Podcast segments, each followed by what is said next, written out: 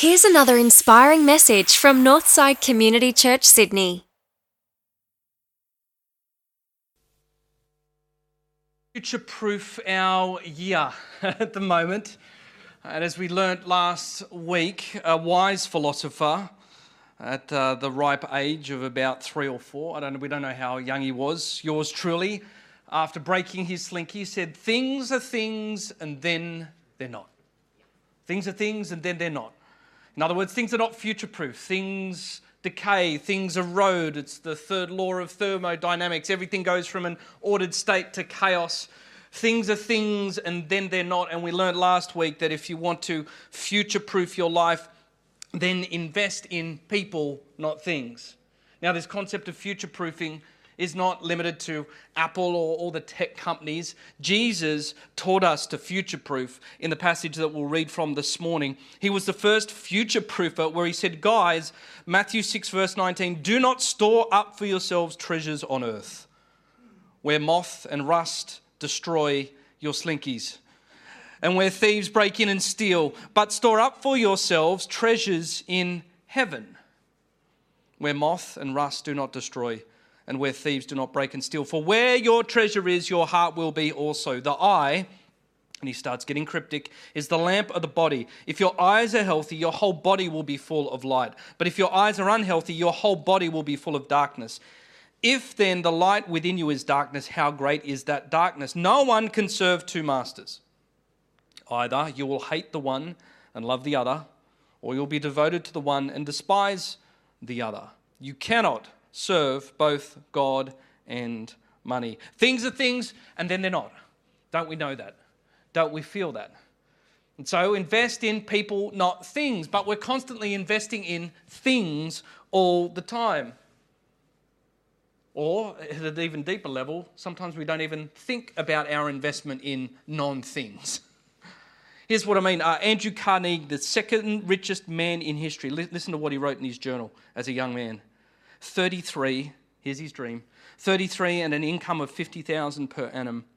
By this time, two years, I can so arrange all of my business as to secure at least 50,000 per annum. Beyond this, never earn. Make no effort to increase fortune, but to spend the surplus each year for benevolent purpose.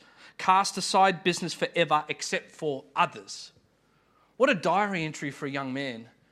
You know, the poor guy didn't make good on that diary entry because he was still working until the last few years of his life. The point being, though, even though he was working, Carnegie gave away 90% of his $370 million wealth back then.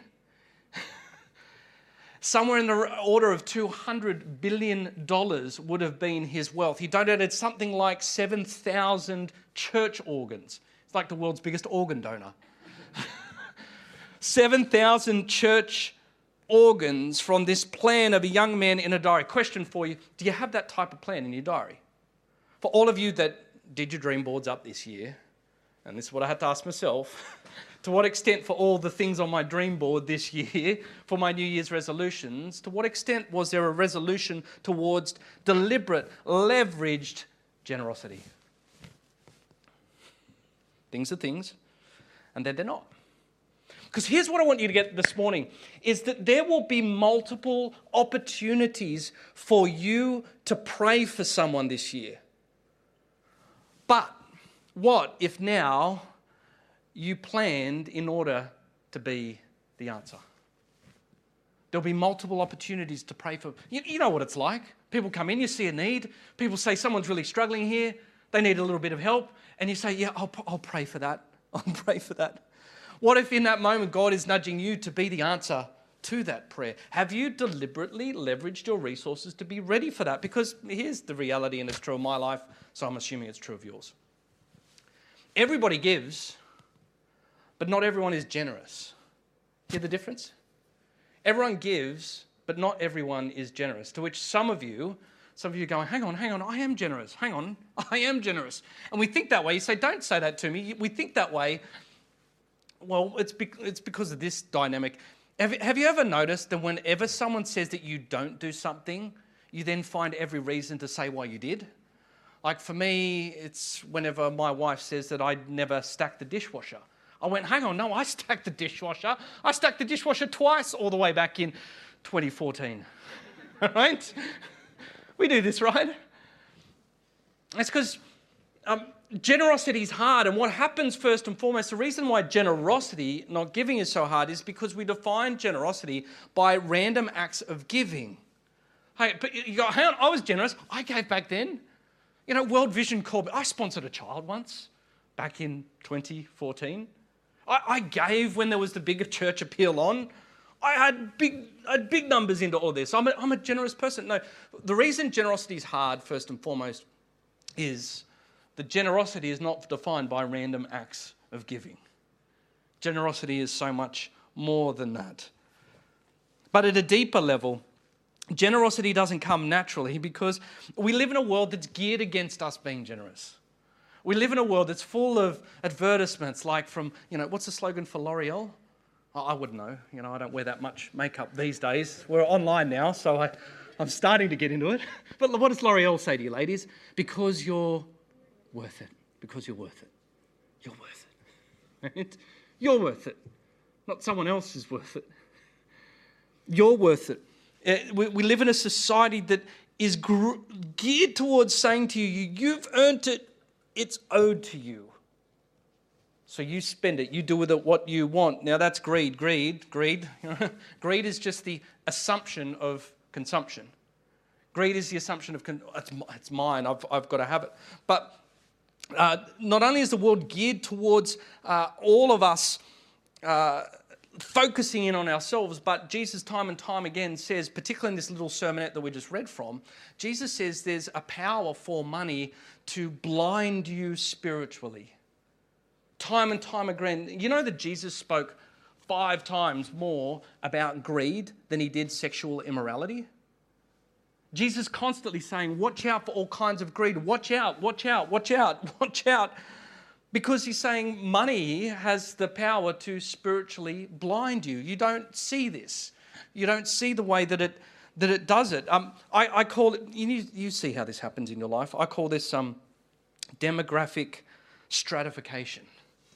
And what I mean by this is have you ever caught yourself when you're in that moment of looking around at everyone else's house and everyone else's car and everyone else's stuff and everyone else's things that's around you. And if you spend a, enough time in that land, you start to think that, well, you know what, I'm, I'm really quite, I'm not that well off. You know, you go into our complex, it's like everyone in, everyone in the, our complex these days seems to drive a Lexus, and I don't drive a Lexus. I'm, I'm terribly, you know, I'm just not that well off. I'm a poor pastor. But the reality is, if you drove to church today, if you own a car today, I know you're not driving it as much in this shadow lockdown that we're all in, but if you own a car today, you are in the top 1% richest people in the world.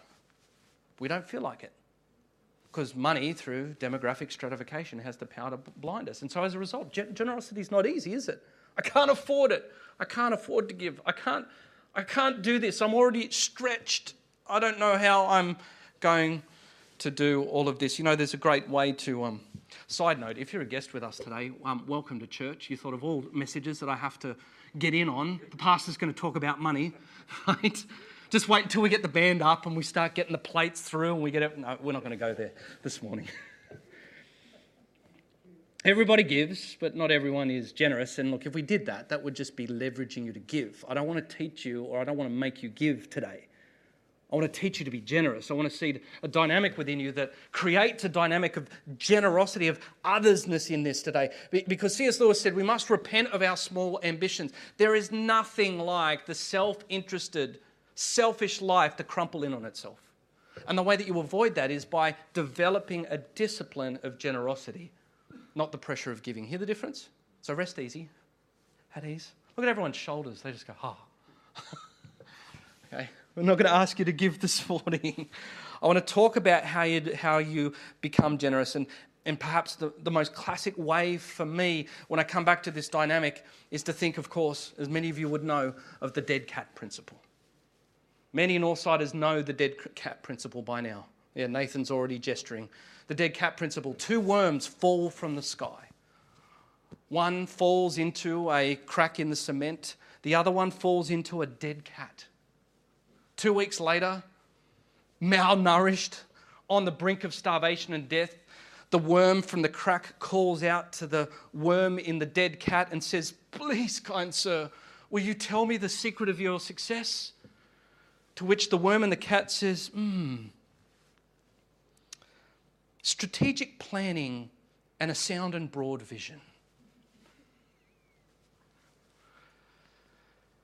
We've fallen into a dead cat. Top 1% of the world's most wealthy.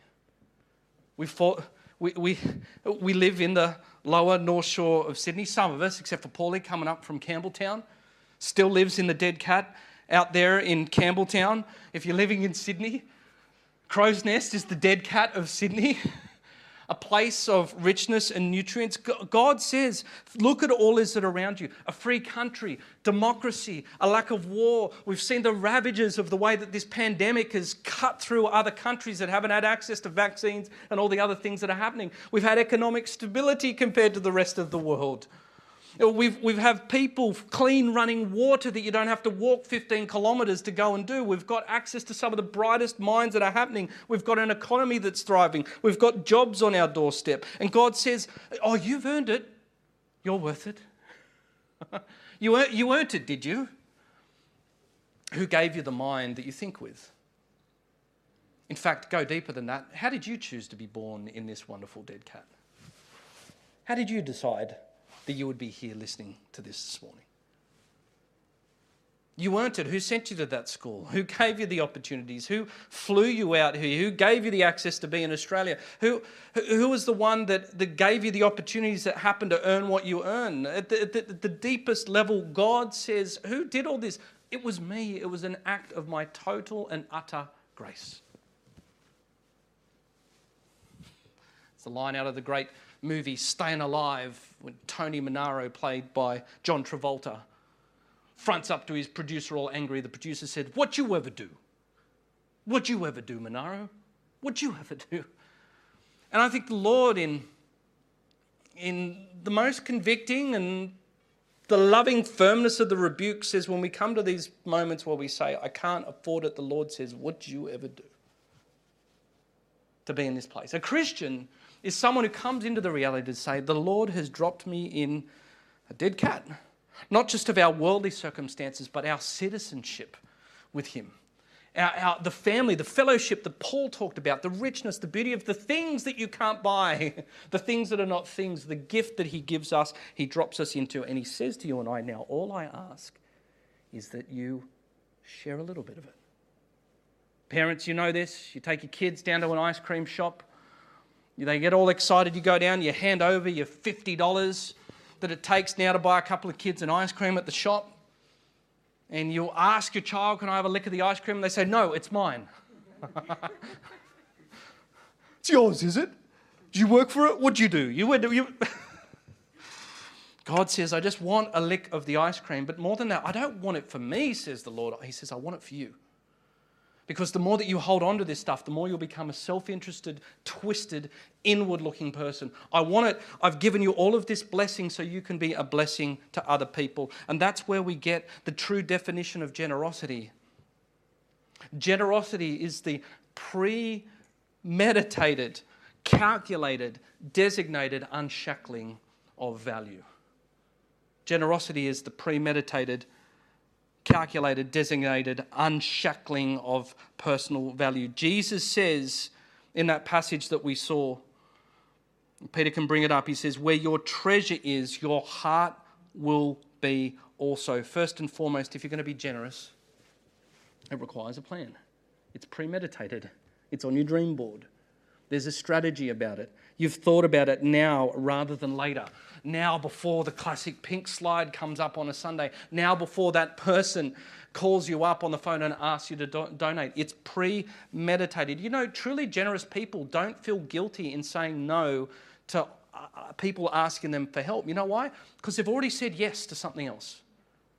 They've said no to the person on the side of the street because they've already decided back in January of 2022, I decided that I was going to designate my giving to this. It's premeditated. Ungenerous givers, on the other hand, they're The three S's spontaneous, sporadic, and they're sparing. Where your treasure is, your heart will be also. What I love about Jesus' genius with this is that if you want to shift your heart towards generosity, this is the one place in the Bible where action precedes the heart intention. Everywhere else in the Bible, it's about changing your heart so then your actions overflow. This is the one area where Jesus says, because of the power of money, your action must precede where your heart, where your treasure is, then your heart will follow. Hear the difference? So if you want to shift your heart towards generosity, don't sit in the corner of the auditorium and pray or at home and pray. No, Jesus says, be premeditated, plan, say yes to something, generosity requires a plan. Then it's calculated, there's an amount to it. Um, 1 Corinthians 16, 1 to 3 says, Now about the collection for the Lord's people, do what I told the Galatian churches to do. On the first day of every week, each one of you should set aside of money in keeping with your income. You see that? In keeping with your income. To, to the extent that God has dropped you in the dead cat, to the extent that you are being successful, to the extent that God is blessing you with this, then you give. New Testament generosity is a percentage. It's a percentage, and it's really clear because when you're starting off as a uni student and you've got to give 100 bucks, 10 bucks at a time doesn't seem like much of an issue. When you move into the corporate world, as some people do, or you run businesses, then giving, giving suddenly when you earn $100,000, it's a different story. Givers, in a premeditated way, learn how to build generosity into their life as a calculated amount. And then it's not only premeditated, calculated, but it's designated. Matthew 6, verse 21 For where your treasure is, there your heart will be also. Generosity always requires a destination that's worthy of your heart. Have you ever found that? Generosity always requires a destination that is worthy of your heart. It's why this morning this is not a message to say, give to the church. In fact, all of you, if you're giving generously, shouldn't just be giving to church. One of the stories that I love is I know there's a, a young adult Northsider uh, who deliberately has set up a fund that gives into a range of varying charities outside of their regular giving to the church. They've got this premeditated plan to give. And they do it to things that they're passionate about. What is, and it's the best way to think about it, what, what are you grateful for, or what does your heart break for? What are you grateful for, or what is your heart break for?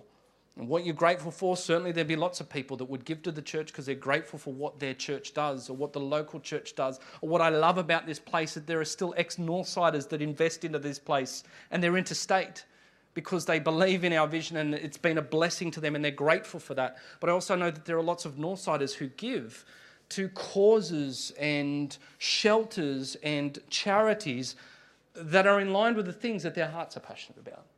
So it's designated, the calculated, premeditated, designated, unshackling. Generous people understand that this stuff called money can have you by the throat. And it's the progressive discipline of unshackling yourself from the desire to say, hey, I'm worth it, it's mine.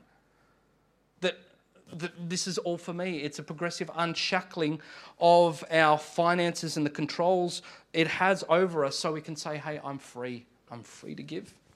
Christians often are the only ones that are free to say, hey, I'm able to give in this particular way. That's the wrestle for us this morning, isn't it, as we finish? we always feel nervy about this. I always love, I always love giving messages because it feels like there's way less humour in the room. Have you ever, ever noticed that?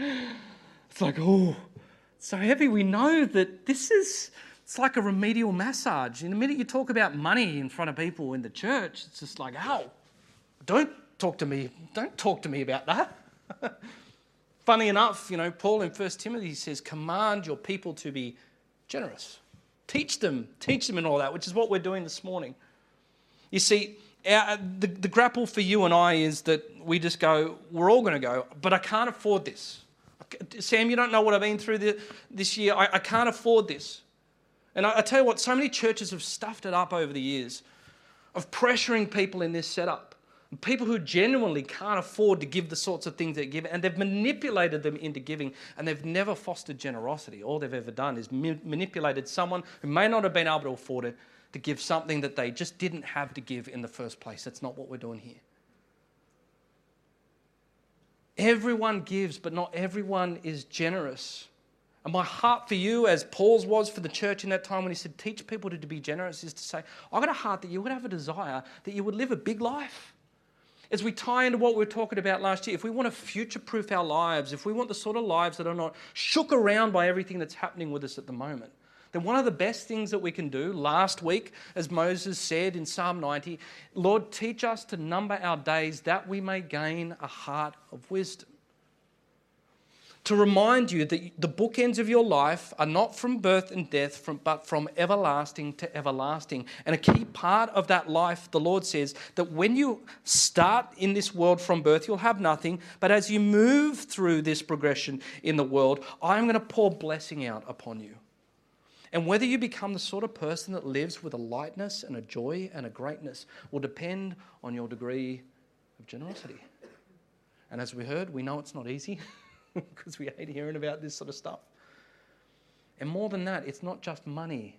Generosity is the transfer of value. I constantly say in this place there are hands only you can hold, there are phone calls only you can have, there are bedsides and lounges that you can either sit beside or sit in with people. For some of you, money is not the issue this morning with your generosity, but it's your time. But either way, God has ordained the context of your life that as you move from birth through to death, He will pour blessing into it, the dead cat principle. So that you, as you take this blessing into your life, can distribute it into the lives of others and live a big life. The duck is purple, remember? the duck is purple. The duck is purple. It makes no sense unless there is context. And one of the great contexts of this world is that God calls you to be generous. And so, what do we do this morning? As we head into communion, I want you to consider what it is that you might begin to deliberately start doing in order to be generous. I mean, like, for example, if you suddenly had a 5 or a 10% reduction in your income tomorrow, what would happen? I'll tell you what would happen. You'd be really grumpy and unhappy, but you'd make do.